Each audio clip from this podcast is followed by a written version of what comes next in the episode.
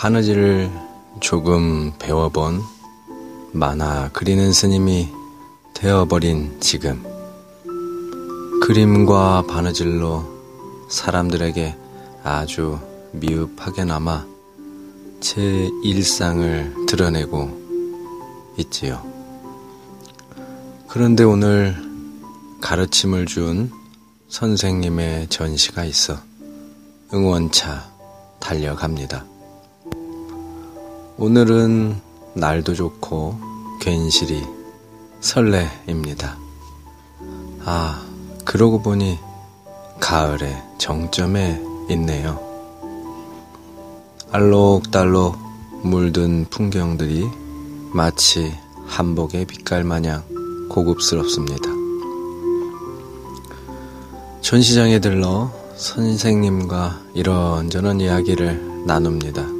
서로의 안부와 그간 있었던 일들을 친구 마냥 수다 떨듯이 이야기를 합니다.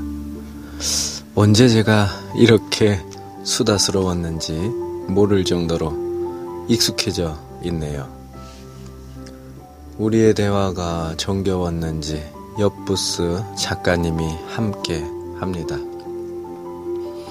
인사를 나누고 선생님이 제 소개를 하면서 한껏 부풀려 제 소개를 하니까 옆 부스 작가님이 즐거워하면서도 놀라워하네요.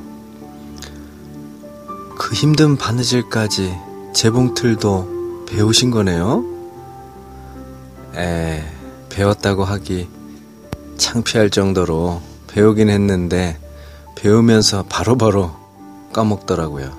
배우는 즉시 바로 까먹더라고요. 그 말에 옆부스 작가님 말. 그렇게 까먹어야 우리가 돈을 벌지요. 이야, 어찌나 재미있던지 모두 웃음을 터뜨렸습니다. 맞습니다. 우리는 모두 숙련인이 되기까지 많은 반복이 필요하고 머리가 아닌 온 몸으로 익혀야 하지요. 그렇게 되기까지 많은 잊음과 기억이 필요합니다. 기억만이 아니라 잊음도 말이죠.